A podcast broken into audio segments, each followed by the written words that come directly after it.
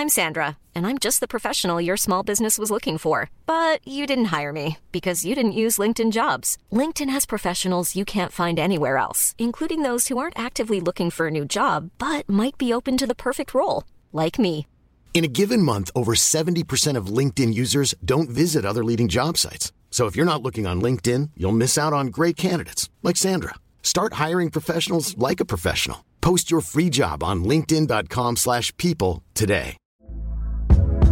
Hey there, it's Michele Norris. I'm host of a podcast called Your Mama's Kitchen. When I travel, I'm usually looking for a way to find a taste of home when I'm not at home. And one of the things I love to do when I am at home is entertain. And Airbnb allows me to do that. When I was in California recently, I rented a house that had a great kitchen. And when we were sitting around the table, we we're all thinking, we're in someone else's house. Someone could be in all of our homes as well. If you have a home, but you're not always at home, you have an Airbnb. Your home might be worth more than you think. Find out how much at airbnb.com/slash host.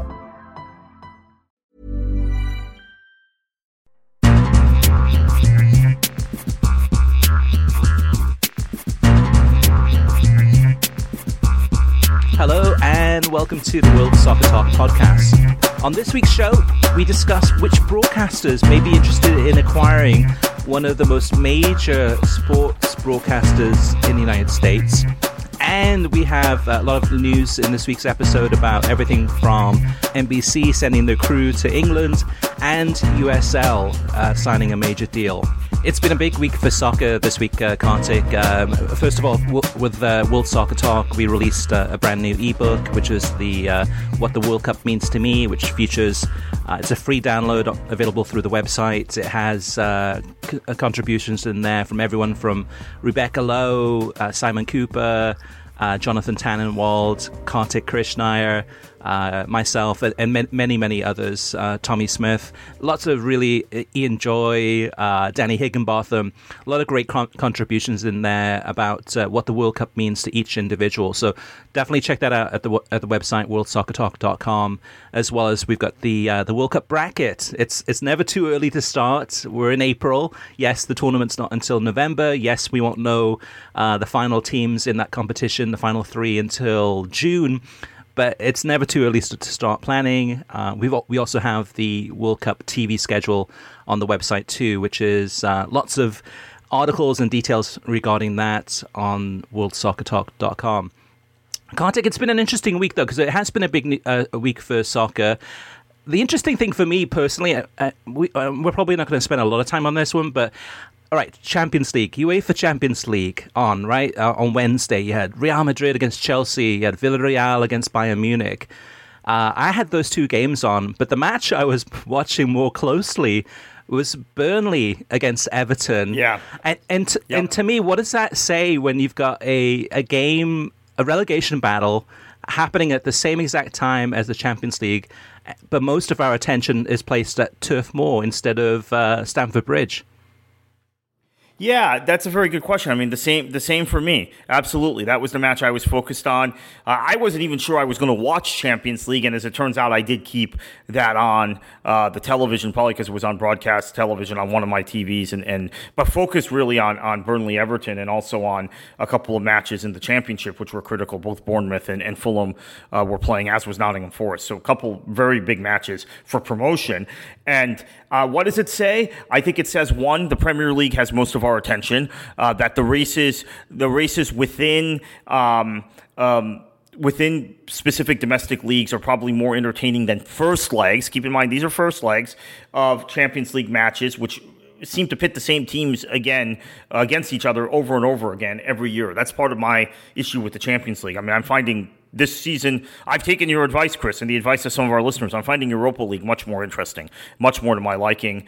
Uh, Champions League, quite frankly, has not kept my interest. Even with Man City, who is the club I support, I you know much more concerned about how they do in the league uh, and in the FA Cup than how they do in Europe. And secondly, I think Everton. Everton is a story, right? This is a club that has spent very few years in its history outside the top flight. They have the longest current top flight run of any English club outside of Arsenal, uh, who have not been relegated since uh, the, the, the 19 teens. Uh, Arsenal, the last relegation for uh, Everton was in the 1950s, and it's a club that has spent uh, themselves into almost into oblivion, right? They have they have overspent so dramatically in the time period between 2017 and 2020 that it now makes uh, it, it now kind of changes our critique of big spending clubs, right? We're now looking and saying, hey, maybe Chelsea and Man City, there's a method to the madness, which I I, I firmly believe. I think those are both actually very well run clubs uh, because they uh, they spent and they spent with a plan. Everton came into money in 2017, came into some sponsorships, which are also now uh, in question because of, of, Russia, et cetera, with USM, et, uh, et cetera, that um, if you don't know what you're doing, having uh, an excess of cash can actually be a hindrance because what Everton has now is a bunch of high wage players, uh, a manager who's come in now two months ago, Frank Lampard, who still doesn't know his best, uh, anything near his best 11, and a club that is in the position, if they get relegated, to potentially be the next Leeds. And, um, that I think has captured a lot of us. I'm thinking about Everton more than I'm thinking about any of the teams in the Champions League. Maybe that's just me, but I don't think I'm alone. I think anytime the Everton conversation comes up with reference to relegation this year, there's more interest in it than, hey, Champions League's just kind of the same thing. So I, I don't think you and I are alone with that. Yeah, so there's two things to this. First of all, this is a rarity. Uh, usually the Premier League, Serie A, all these all these leagues in Europe are not allowed to have uh, games scheduled top tiered uh, games scheduled in the top flight division at the same time or pretty close to the same time as a Champions League uh, day. However, because of COVID, because of all the uh, postponements of games, uh, a lot of these leagues have to f- find ways to make up these games to, to get them all played before the end of the season, especially with uh, in preparations. Uh, you mean there's going to be a break in November and December for uh, the World Cup the, these teams are on a, the, these leagues are on a tight schedule, so it's a rarity for the top flight. Now, you and I, Kartik, uh, watching championship games. Oftentimes, championship games are on at the same time on a uh, Tuesday or Wednesday's Champions League, and sometimes I'm watching Swansea City on one screen and then you know Liverpool or Benfica on another screen. But that that's the first thing. The second thing about this, though, too, Kartik, is that honestly, this really to me, yes, the Everton story is fascinating, as is Burnley, Everton more so. Um, but this really shows the power of relegation, a relegation battle. If this was Major League Soccer and you had, I don't know, uh, Cincinnati against Inter Miami, nobody would care. There's no accountability. If those two, two, two teams finish bottom of the league, nobody cares, right? It's just, you mean, okay, start again next season, get a draft pick, off you go. But this one, with it being a relegation battle, it means more. And this and this is not in the playoffs. This is not in the the final. You mean weekend of the season. This is, you mean, yes, towards the end of the season. You mean, we've still got uh, a month and a half to go or so. But this was a really must-win, meaningful game.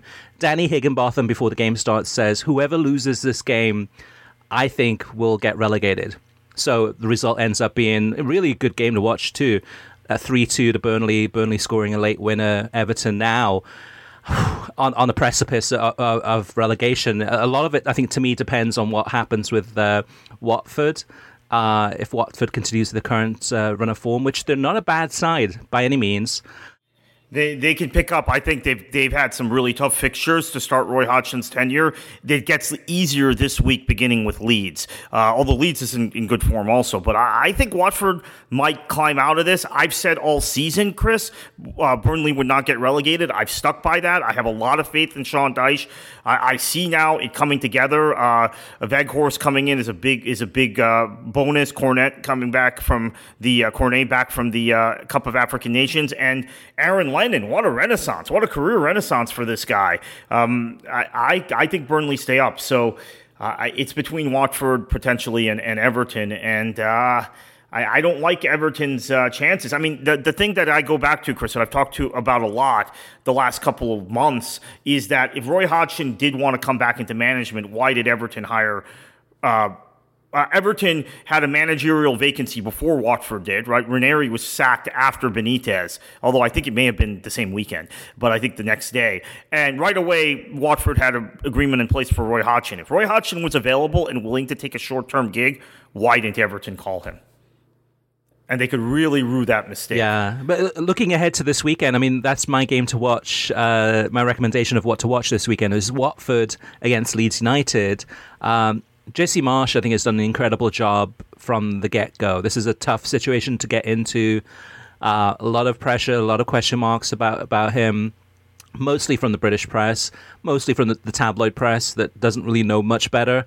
But um, I think, I mean, there's no, there's a potential here, Kartik, for finally an American-born manager in the Premier League in England to establish himself Still a long way to go, but establish himself. And I think next season could be huge for him and, and, and huge for the United States in terms of uh, reputation, recognition, and acknowledgement that this is a very soccer savvy country. What do you think, Kartik? What, what do you think about Jesse Marsch and, and the job he's doing at Leeds United? Well, I'm not surprised. I mean, I think he's a phenomenal manager. I think he's a guy. Look, I, I've actually in my other roles in football have gotten to interact a lot with uh, people who have played for Jesse Marsch, uh, who have been around him during his career, both his playing career and his coaching career. He's now managed in four. Uh, five countries now when you include England. Uh, and, and he's a guy that has an incredible knowledge and thirst to learn and, and um, has picked up principles of football uh, wherever he's gone. So he, he's a guy that I think is uniquely prepared for a challenge in the Premier League. He also has a very clear philosophy. Now, I know a lot of Man United fans may say that philosophy doesn't work at that level because Rangnick's philosophy very much is, mirrors uh, the philosophy of Jesse Marsch. But at a club at the level of Leeds, especially inheriting a fit squad from Bielsa, a squad that um, maybe uh, was, was uniquely prepared to play a high pressing game uh, as Marsch would want them to, and to go through the sort of training drills Marsch uh, does during the week in training. Uh, I think it was a brilliant appointment, and I think he's going to be at Leeds United for a, a, significant period of time. I think he's actually a very good fit for for that club and for its philosophy, and uh, also uh, for fans in Yorkshire who really appreciate good football. Um, I know a lot of the reputation of Leeds is made by uh, the movie The Damned United, which is one of my favorite movies of all time, right? A lot of it's made by Brian Clough calling them dirty, dirty Leeds and, and saying all sorts of negative things about Don Revie. But the reality is, by the end of Revie's tenure, Leeds was playing pretty good football, contrary to the narrative in that film. Um, and also, Leeds has typically always been a attack-minded side through the years. And I think of Howard Wilkinson's teams that uh, culminated with him uh, winning the league, right in the early '90s. Those were those were teams that played good, free flowing football.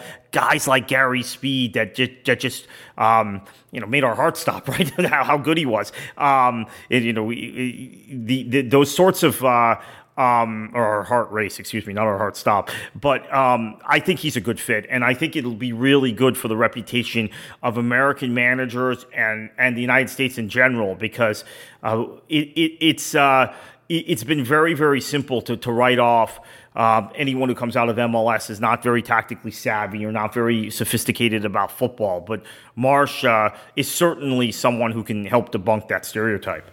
So, yeah, so that one's Watford against Leeds, uh, 10 a.m. Eastern Time on Saturday on Peacock. Kartik, what's your game of the uh, weekend to watch? Yeah, it's kind of predictable, but I just went with uh, Man City Liverpool 11:30 a.m. Sunday, which is on uh, on USA and on and, and not on Peacock, but uh, NBCSports.com. It's a uh, it's a match that uh, is very very much uh, I think heading in Liverpool's direction. They played much better football of late. Manchester City seems very labored and laborious in how they break down opposition. They can't break down teams that play in a low block. Obviously, Liverpool a little more open, uh, but it is potentially a title decider. I say potentially because um, remember in 2014, this same matchup actually at Anfield later in the season. Well, no, actually, it was the same weekend. I think it was April 12th. Um, the same matchup. Um, and it was the weekend of the Hillsborough anniversary, and that year would have been what the 25th, so it was a particularly poignant Hillsborough anniversary. Liverpool take a 2 0 lead, Manchester City come back 2 2. There's a company giving the ball away. Liverpool win, they go clear of Man City in the table, and then still there was calamity ahead uh, for, for Liverpool and City caught them the last week and, and won the title. So this is not a title decider, but it is a potential title decider. Um, and so it, it, it, has to be the game I recommend. Okay, so let's move on to uh, some other Premier League news, and that and that's in the TV streaming news, Kartik. And this leads right into what you just uh, mentioned, and this is NBC's plans for the weekend. Yeah, so uh, and and it's usually this time of year anyway, so it really works out this year that NBC is is sending their studio team to the UK. Obviously, uh, the last few years with COVID, it's been they haven't been able to do this as typically as they they have, but generally it's around this time of the year they send uh, send the team over there. Their match commentary team uh, of Arlo Whiteley, Dixon Graham so always on site.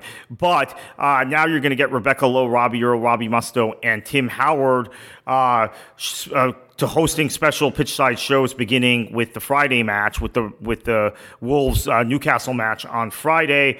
Um, and you will also have a number of features that are, are taped live uh, around this. And I have to assume, Chris, because we've had this in past years when NBC's traveled over, some things that they that they tape that are canned for future weeks that might be really uh, really useful and poignant for us. Yeah, my take on this is I'm, I'm excited that they'll be there, but it, it's starting to become a little bit predictable. Um, I mean, you've got uh, Robbie Mustoe calling the game, I think with Arlo White, and you got um, Robbie Earle also calling a game with uh, Arlo White, and of course you've got the uh, the, the, crew. I think Arlo and, and Lee Dixon and probably Graham Saux for uh, Sunday's game. It, it's becoming a little bit formulaic. I'd, I'd, like to see them kind of mix things up, do things a little bit differently.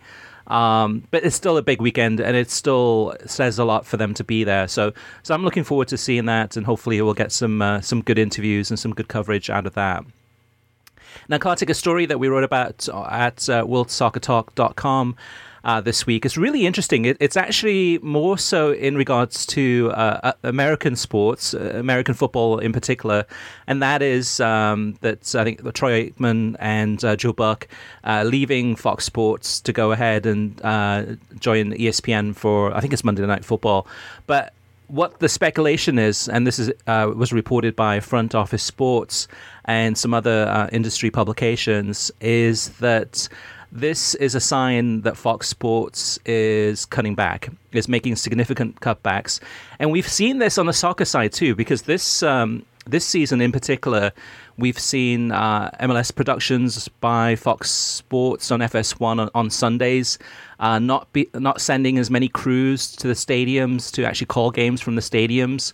Uh, we've seen actually with John Strong, who is, you mean, uh, FS1's, Fox's uh, number one soccer commentator, uh, lives in Portland, has called uh, a couple of games or a few games from um, uh, with Portland as the home team. But instead of being in the stadium, was probably just a few miles from his home, he's actually calling it off a monitor. So whether he's going to being flown to L- LA to call the game off a monitor, off, off a TV screen, or using some other studio. But he's so close, but yet Fox is unwilling to go ahead and pay to have a production team go out and cover a game. There's other instances too where Fox has been uh, uh, cutting back.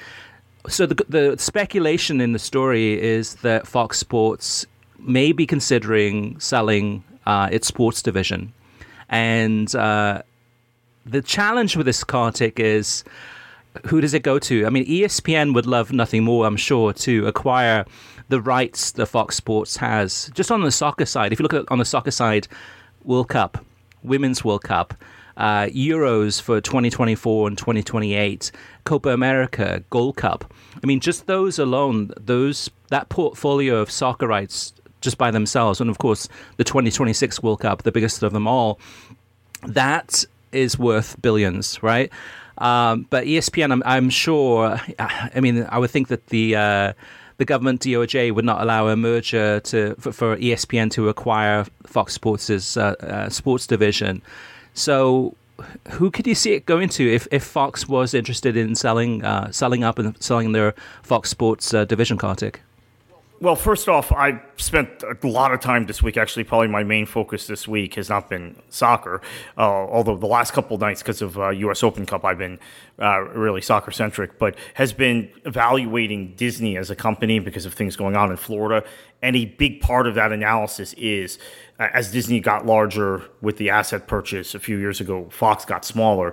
And one of the things that talking to analysts on background, they had told me is that because Fox became a much more a much smaller and more conservative company and really depended on their their newspaper ownership uh, and and uh, their TV cha- news channel ownership. Uh, they um, the sports division they don't have the sort of revenue coming into the entire company anymore to sustain bidding wars on sports rights um, without it coming directly out of the pocket of the Murdoch family. So that to me is very very interesting and coincides uh, dovetails perfectly with what's happening with uh, Joe Buck and Troy Aikman leaving. So, uh, so consider that for a minute. They've acquired all these rights you talked about already. They've already shelled out the money, but they don't really have enough capital or cash flow based on what I'm being told on background to continue to bid on sports rights. Not to mention the production and paying talent and and what you were just talking about, Chris. So, I think it's inevitable based on that those that piece of analysis, which I've heard from multiple people in the past week, uh, in comparing Fox to Disney. Now, I don't think regulators would allow Disney to acquire it. Right? That's so that that that that that that cuts ESPN off. I think NBC, Comcast is kind of a different company. So it would either be another company that's spun off, or maybe this is an opportunity for the Warner Media um, the new Warner Media Discovery spinoff from AT&T to acquire a lot of sports rights uh, that uh, they may have lost bidding wars or not bid on. They're now a more robust company. They can look at maybe the ROI uh, if they bought the Fox Sports division. And, and, and see where it goes. But yeah, I'm not surprised by this, uh, based just on my own conversations, Chris, ba- which is about something completely different, which is the, the battle between Disney and the state of Florida right now over uh, legislative issues that in, in that conversation, you can't get away from talking about Fox because of the asset purchase and how that changed the culture of Disney and similarly made Fox a smaller company and a company not really able to generate the amount of revenue um, to sustain bidding on. Uh, they'll try. I, I mean, they'll they, they they've also the other thing to note, Chris, is they've outlaid more money once again to keep the NFL uh, and to acquire some of these summer soccer tournaments, uh, the, the the Euros most notably. So they're really at the bare bones. This is why also in the larger context of MLS, uh, for the listeners out there, don't be surprised if they're not even in the conversation, which I believe they're not really even in the conversation anymore to keep MLS rights. It's not uh, some sort of uh, shocking revelation. It's just a reality of where Fox is uh, as a company right now. If you look at all of the, the major sports broadcasters in the United States, you look at uh, ESPN, you look at CBS, etc all of them have something in common, which is a, a really strong, robust streaming uh, service. And Fox doesn't have it. Fox, the closest thing that Fox has to it is Tubi, which is very much like Pluto TV, which is a uh, free ad-supported system, uh, kind of a platform streaming service uh, that has the potential to stream live sports in the future. But from discussions I have had, Tubi's not ready for, for live sports. So, but Tubi's really right now not really a sports centric streaming service. Fox does have investments or has had investments in the past in companies such as Hulu and, and Fubo TV. And, and that's the part of it that I, I see as kind of the most potential. Um, is a company like Fubo. Now, it may, may not be Fubo themselves acquiring uh, Fox Sports, but I wouldn't be surprised if they'd be involved in trying to form some type of partnership to acquire those rights. So we're talking about soccer right now, but of course, there's a ton of other sports that Fox has that are incredibly valuable. But just on the soccer side of things, if you saw, like, a, say, a Fubo, if Fubo is able to uh, acquire the rights to these competitions, and and don't forget too that Fubo uh, has part of the uh, Euro 2024 and Euro 2028 in a partnership deal with Fox Sports already. So they're already pretty uh, pretty cozy to get together. Uh, Fox will be broadcasting most of the major games from those competitions, at least at least for now. And Fubo is going to be streaming um, the, the, games that Fox doesn't show. So that's the potential. I, I think I wouldn't be surprised if uh, there's a major streaming service that comes along, or it could be an Apple TV. It could be an Amazon or somebody that tries to say, hey, you mean looking at the, the rights that Fox Sports has, and they've done a great job of, of acquiring rights should we, could we, and will we go ahead and put a bid in to try to, to get that? Because that could be massive. ESPN would not, love nothing more than getting uh, the World Cup back. Um, and like you said, Kartik, with, with regulata- uh, re- regulators and uh, kind of uh, monopolies, it's unlikely, right? But I'm sure ESPN would love to get the World Cup. But but maybe there's a way to, I don't know, maybe, maybe Fubo, with, with, in partnering with some other companies, um, can make it happen. And then, Kartik, uh, one more news item this week, and that's uh, from USL. Yeah, so uh, USL announced a partnership with Eleven for exclusive global. This is a global deal. Uh, rights to the USL W League, which is a uh, which is the new promo- uh, professional league technically designated as a second division women's professional league in the United States, which uh, will begin uh, uh, later this season, later this year. Um, and the W League, by the way, um, is is going to kick off in May, uh, but eventually we will be playing on a, a sort of different calendar than NWSL, just for those who know. Uh, but this is a global deal with Eleven and, and a big boon uh, for Eleven. I have some uh, some personal insight on this deal that. Um, uh, I'm happy to share with anyone who's interested if they DM me uh, on Twitter at KKFLA737. Yeah, it's interesting, Kartik, too, because uh, MyCujoo uh, I mean, Eleven Sports did a really good move in, in acquiring MyCujoo, which was the streaming service that showed a lot of uh, lower league soccer and a lot of games that you couldn't find anywhere else. And effectively, this this is the W League on uh, USL on Eleven Sports. Effectively, is on that MyCujoo platform, which is no longer uh, called MyCujoo. It's Eleven Sports. So, uh, smart move there by Eleven Sports and, and USL to to do this uh, global streaming service and to make those games more available. Moving on to the listener mailbag. Uh, this is a question that came up last week, Kartik, and uh, you, you weren't on, so we weren't able to ask you it. But it comes from Dave and talking about the NWSL. And Dave says, Did I hear correctly what Kartik said? NWSL produces games for CBS? I have credited CBS for a fine job covering NWSL, but but uh, perhaps credit belongs to NWSL. Or did I misunderstand? Uh, yeah, so NWSL has a, a white label production studio that they uh, that they have paid for that does uh, the games for uh, for for CBS Sports uh, uh, for CBS Sports and for Paramount Plus. The, uh, these these games though are overlaid with CBS graphics, and there is CBS talent and ma- and sometimes additional cameras for the national games, which are on CBS Sports Network and on CBS over there, like the, the, the match this weekend, the California Derby, if you will, the the San Diego LA game, which was on CBS over there. So. Um, it, the, the, the, basic production is is handled by the league. There are uh, additional elements of production that CBS adds on their own, uh, and including talent. Although the talent generally is, is the same talent that calls games uh, on uh, uh, for NWSL in general. But so there are additional overlays. There are additional studio programs that are produced by CBS. But uh, the basic production all comes from NWSL, and they build on that. This is kind of different than how MLS is handled by the networks, where MLS does not produce the games and those networks do produce them, which I think is another complicating factor. I guess this is what led to the question, right? We uh, we discussed that a few weeks ago on the podcast that MLS is going to have to uh, commit to doing that in this next uh, package, in all likelihood, the next broadcast deal. Yeah, it's interesting watching that uh, CBS coverage last weekend on uh, the network, the over-the-air network. Uh, the viewership was 456,000 people watching that game, San Diego against Angel City.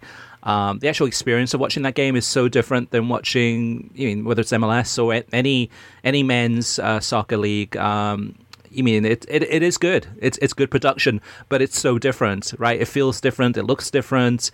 Uh, it's at a slower pace. It seems like when I'm watching it. Um, but yeah, great viewership numbers there for uh, for CBS and, and, and WSL. Um, yeah, things are heading up, uh, looking good for the league there. Now, Kartik, uh, next question up is uh, Bill. Bill says, Why haven't more cable networks and streaming providers picked up CBS Sports Network? It's been several years since CBS picked up several soccer properties, including the Champions League, NWSL, uh, Serie A, CONCACAF qualifiers, yet CBS Sports Network still does not have as many carriers as the networks such as FS1. It's also hard to find on some streaming platforms, and when it can be found, it's on a higher tier than most cable, uh, m- most sports networks. What's the deal? I think I think part of it though too, Kartik. I think I think part of it is uh, it's almost like we all we're all feeling that at some point it's going to go away. Uh, it's kind of a similar fate to uh, NB, NBCSN, NBC Sports Network. Uh, how long is this uh, network going to be around? It's also, I think, the other part of it, which is huge, really, Kartik, and this is probably a bigger factor, is that it's not rated. So it's not Nielsen rated. So I think it, for a lot of properties or a lot of people looking at it, they're like, eh, does it really get a, a, kind of a large viewership? What is its viewership like? Uh, CBS Sports would know. We, I mean, we and the rest of the uh, the industry uh, doesn't know. Uh, and any other thoughts about that one? Why it's not? Yeah, they don't. They don't have ma- They don't have major sports properties outside of soccer, and the soccer stuff, as Bill mentions, is, is recent. Last last three years, they've been acquiring soccer rights, but they don't have. Uh, they have second tier college sports, right? Second tier conferences in the major college sports in, in men's and women's basketball and in uh, in football, right? They don't have uh, significant. Uh, they don't have the significant the, the, Power Five, Power Six conferences. Although they do have studio programming, right, to complement CBS's coverage of those of those leagues, uh, and then they don't have uh, baseball, NBA, NHL, uh, NFL and again, their soccer acquisitions are recent. Now, I think their soccer acquisitions may put them more in a window for cable companies uh, and, and, distributors than they were before, but they really are a second tier channel. And that's why they're also not, not in that. Uh, that tier where you get FS1, where you used to get NBC Sports Network, where some some cable companies even have FS2 in that tier, and they do not have CBS Sports Network there. However, I, I, should mention that when CBS Sports Network acquired the UEFA Champions League rights, they were bumped up a tier on DirecTV, and it was directly related to that acquisition. So um, maybe they're in a couple, they're in more homes than they used to be. Next up is Chris on the topic of streaming. He says, uh, recently read an article on the Sports Illustrated website that basically bashed the recent deal between Apple TV Plus and Major League Baseball and why streaming is the wrong way to go for leagues. I should point out that the writer of this article basically has the same role with Sports Illustrated that you guys have at World Soccer Talk, but with baseball. While I understand the writer's viewpoint and frustration with streaming, it is going to be part of the sports media landscape for years to come across all sports. As a soccer fan, I have found that streaming via uh, ESPN Plus, Paramount Plus, Fubo, and Peacock is the easiest way to watch the games I love uh, while also cutting out my cable bill. With this article in mind, my question to either of you is what are your thoughts on streaming in general? For me, Kartik, personally, uh, I mean, I love it. I mean, like, there's a lot of things I can do with streaming that I can't do with traditional cable television. Um, a perfect example of that is uh, multicast or multiview, and and these are different types of streaming uh, uh, services. Well, basically not services, features really. Of uh, if you have an Apple TV um, product, the actual hockey puck. Uh, you can, for example, with uh, ESPN Plus, you can watch up to four games at once. Uh, with uh, Fubo, you can watch up to two games at once. I think that that feature is also available on um, on the Roku uh, with with streaming through Fubo.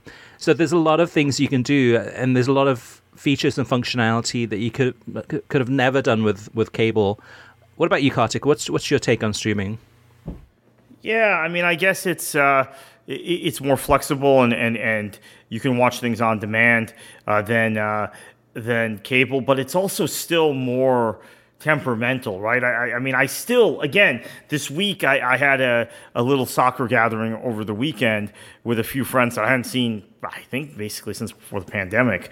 Um, you know, maybe I had uh, seen them more recently, but still. And the complaint about Paramount Plus in particular, about having to exit the app and then re-enter the app in the middle of matches, uh, was was prominent, and everybody shared it.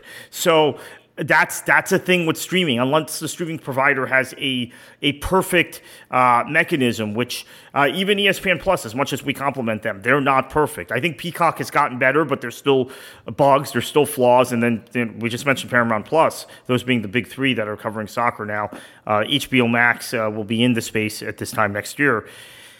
Um, I, I, think that there's still a slight advantage to cable, but that will go away over time, right? The technology, all of these buggy features, all of these kind of clunky things with streaming will be solved, I think, by the time we negotiate the next set of rights uh, deals uh, over the ones that have just been negotiated now or are still being negotiated in terms of MLS. Yeah, I think, I think part of it too is the technology. So whether it's uh, 5G, whether it's fiber, whether it's basically uh, really strong, great uh, broadband um, speeds, uh, such as the speeds that you would see in, in South Korea and other countries. They're way more advanced on that side of the fence in terms of uh, internet.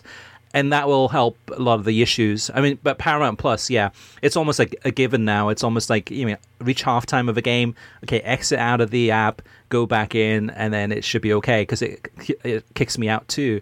Um, and also some of these some of these features and kind of things that uh, don't work as well as we would like them to work. Some of them are based on the actual hardware too. So like Roku may not be as good as Apple TV and and Amazon Fire TV has some quirks in it too. So there's not one kind of consistent, say, cable box like in, in the past, uh, where everyone has the same cable box and everyone has that, that kind of controlled environment but yeah, for for me, I mean, I'm I'm a big fan of streaming, and uh, and Chris, uh, yeah, it's interesting too that that this uh, baseball writer was uh, kind of against streaming, but I, I can see pluses and minuses for sure. On last week's podcast, we talked a lot about uh, Major League Soccer, and actually the week before that too, in terms of the the, the upcoming TV deal. Uh, Raid says, uh, For me, the biggest problem with Major League Soccer is that the regular season games are not that competitive for the most part. In European European leagues, every point is big. Playing all those games and then playing playoffs, one or two legs, that way is not attractive for me. I love soccer and I watch many different leagues from around the world, including MLS sometimes. But if the MLS rights go to a streaming service that I don't have, um, it's not going to be a big deal to lose access to MLS games thank you again, and I hope you guys talk about MLS changing its current system. I know that is not going to happen anytime soon, but maybe that's one of the solutions to improve the quality of soccer and TV ratings. And I, and I think, Kartik, that's um, where we are right now with Major League Soccer. Uh, these are th- topics we've been talking about for years, probably, what, 10 years? 10 years of pointing out holes in the, syst- in the system and the biggest hole to me is just that regular season. It's not meaningful. It's it's one of those things that if you miss the first five months of an MLS season and then catch it uh, in the summer, maybe a month or two before uh, the actual playoffs start, um, you, you you don't miss much. You don't miss much at all. And I think what, where we are right now is that um, the fans know that the broadcasters know that, and the way that uh, Major League Soccer is set up is it's set up, uh, conceived as a traditional American sports league. So it's set up like Major League Baseball or NFL, NFL in particular, because a lot of the owners uh, within MLS come from NFL and that system is all well and good within American traditional sports because you don't have a lot of competition from overseas. Soccer, you have more competition from overseas than, than any other sport.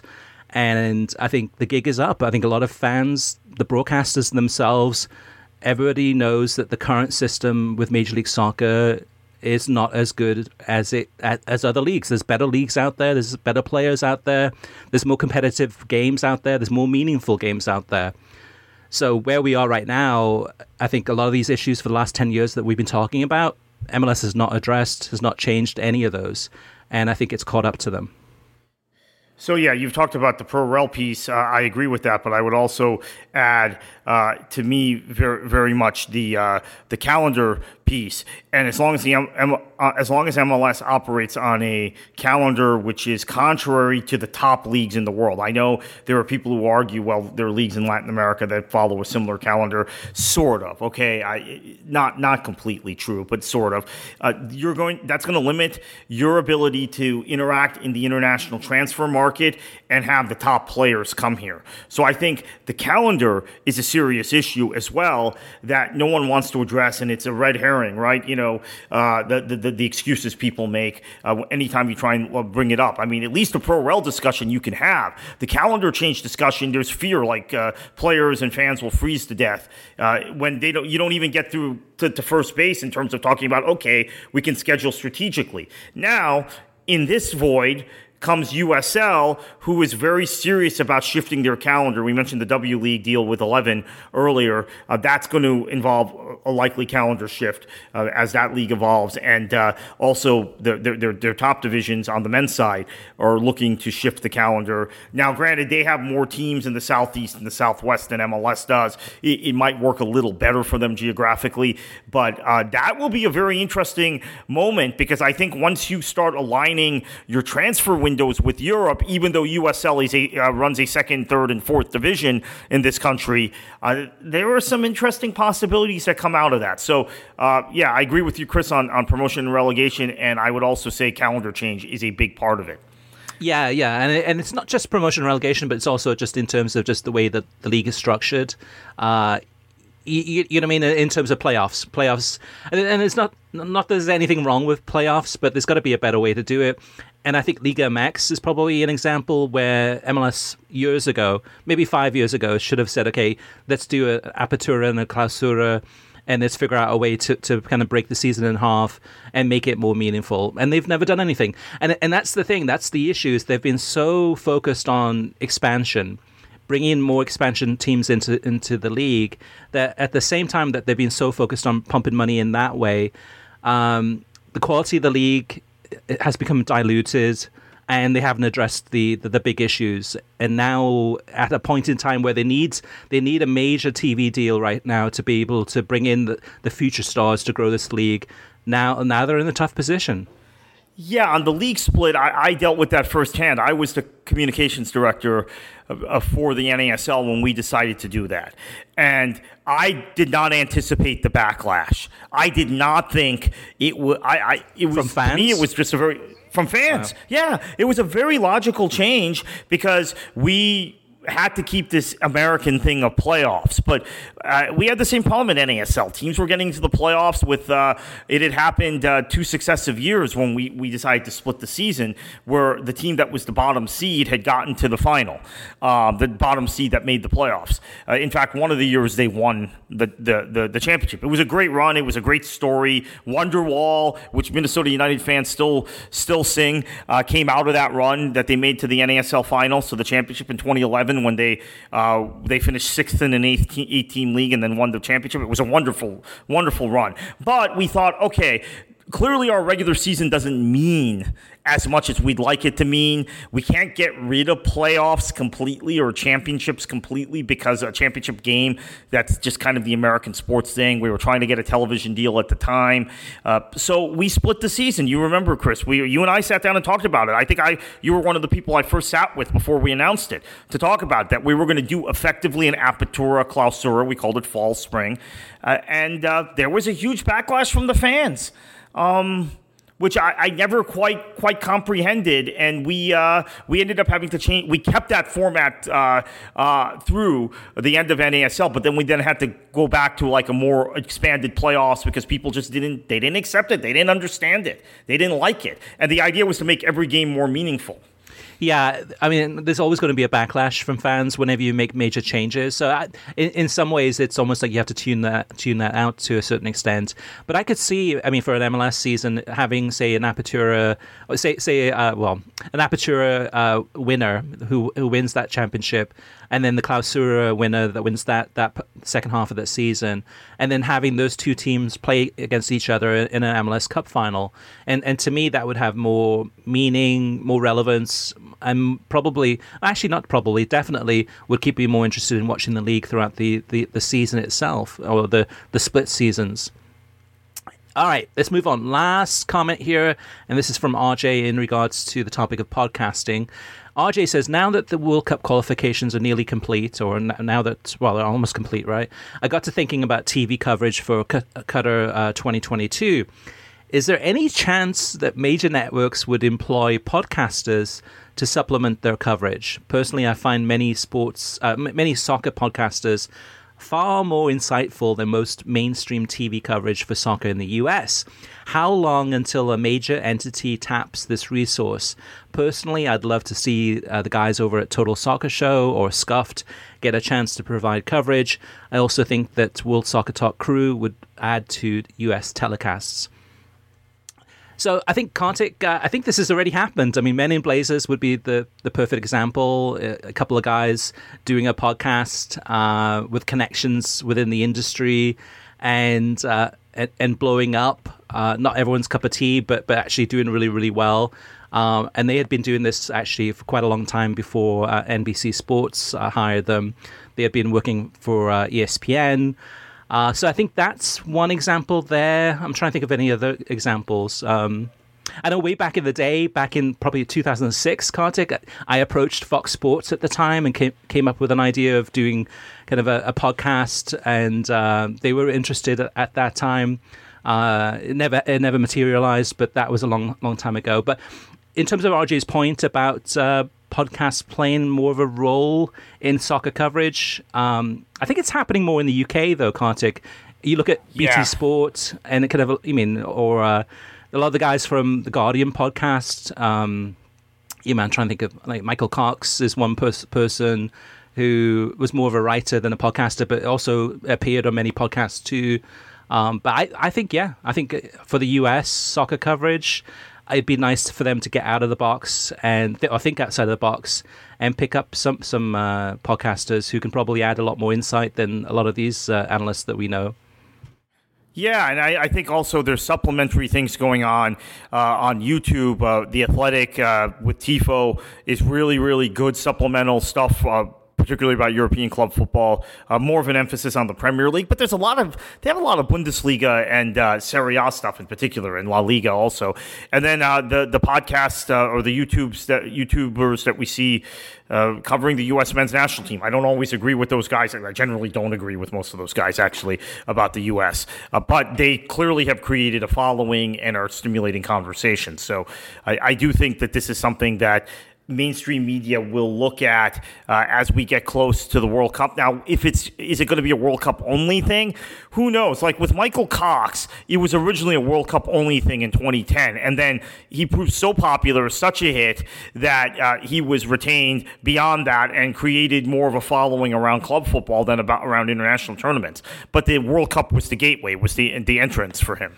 Yeah, and the funny th- funny thing is too that a lot of these uh, YouTubers or, or, podcasters too actually get more downloads or more listens uh, than a lot of mainstream broadcasters uh, for say pre-game coverage or halftime coverage uh, for a lot of these games. So, yeah, good point there, RJ. All right, if you have something you'd like to ask us, uh, we'd love to read your comment out on air. You can always reach us via email through web at worldsoccertalk.com as well as facebook.com uh, slash World Soccer Talk and on Twitter at World Soccer Talk. Plus, of course, you can always post your comments on worldsoccertalk.com. Kartik, heading into another weekend of football from around the world. Uh, there's a lot, to, a lot to look forward to. There's so many matches, and I'm, I'm sure on Friday on the uh, the World Soccer Talk Twitter um, stream we'll have uh, Kyle Fansler giving his weekend preview too on, on by video. But Kartik, heading into a big weekend, uh, what should the fans do, and what are you going to do? Enjoy your football.